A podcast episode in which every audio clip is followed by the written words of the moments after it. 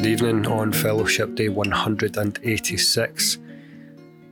Today I come to you off the back of another excellent conversation with one of my mentors, the great and powerful Dr. Fraser Kerr. A shout out to Fraser. And on that note, the theme of what I want to make you consider today is the real value of mentors and coaches and the differences between those.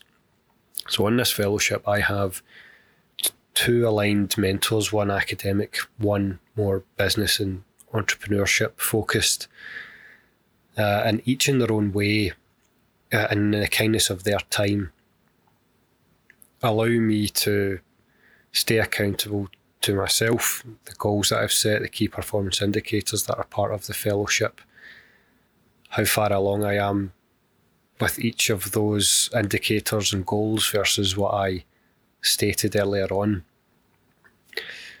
And having both of those mentors, especially in a position like this one, allows me to capture the fullness of the picture. In other words, not just the academic part, not just the commercialization part, but all of that and the, the different lenses that they require.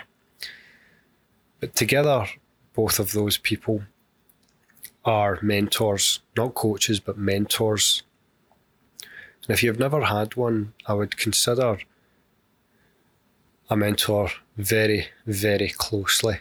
Um, I, I hold mine very dear. But what I get from those conversations, first and foremost, is accountability.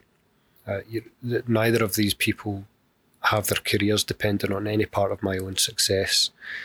And so I find that each of their views are not just valuable but also as close to objective as they can be. I know that's never really possible, but at least there's a, a enough of an independence of our our own paths. You know, the the overlap in the Venn diagram isn't so great as to heavily bias the the mentor's opinions one way or another. They are uh, genuinely giving up their time uh, to help me with the struggles of the decisions that I'm trying to make as part of the process. And so, mentors from that perspective, really good for accountability.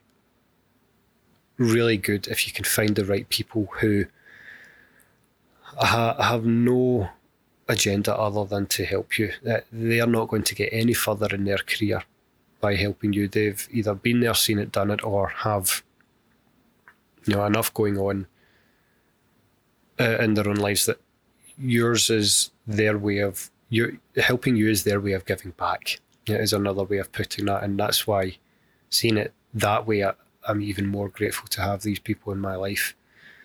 So think about a mentor as your way of being accountable to yourself. If you struggle to keep on top of all the wonderful things that your ambitious self has promised to deliver as part of a fellowship or similar scheme.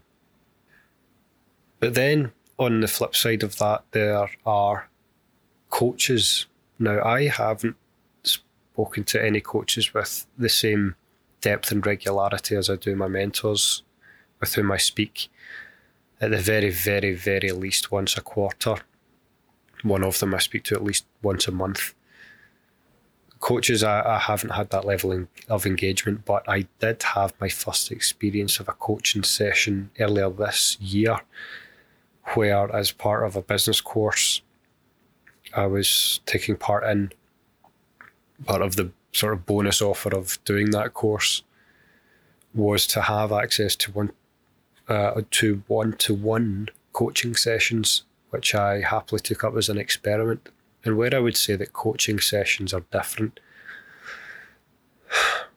how to put this into words, where the mentors can give you a different view and a level of accountability to your goals. A coach, if they're a good one, will help you get out of your own way. They will give you the space to wrestle with your thoughts out loud and ask open, probing questions that they won't answer for you directly. But if asked appropriately, they will help you lead yourself down the path to solving a problem. Although I won't get this phrase entirely correct, one of the really beautifully succinct ways I've heard coaches described is that their job is not to give you any revelation. Their job is to ensure that they don't steal your own revelation from yourself. Those coaches are there to converse with you, but also as a representation of a way for you to externally converse with yourself. If done correctly, I think although things like coaches and mentors can be sometimes conflated or synonymized with one another, you're robbing yourself of the fullness of both experiences. Their mentors and coaches each have their own roles to play, and each should be very different. So if you haven't ever tried mentoring or coaching, um, to be on the receiving end of either of those, I would very strongly consider it. And then over the course of time, you may yourself have the privilege of turning those tables and be a mentor to others or be a coach to others.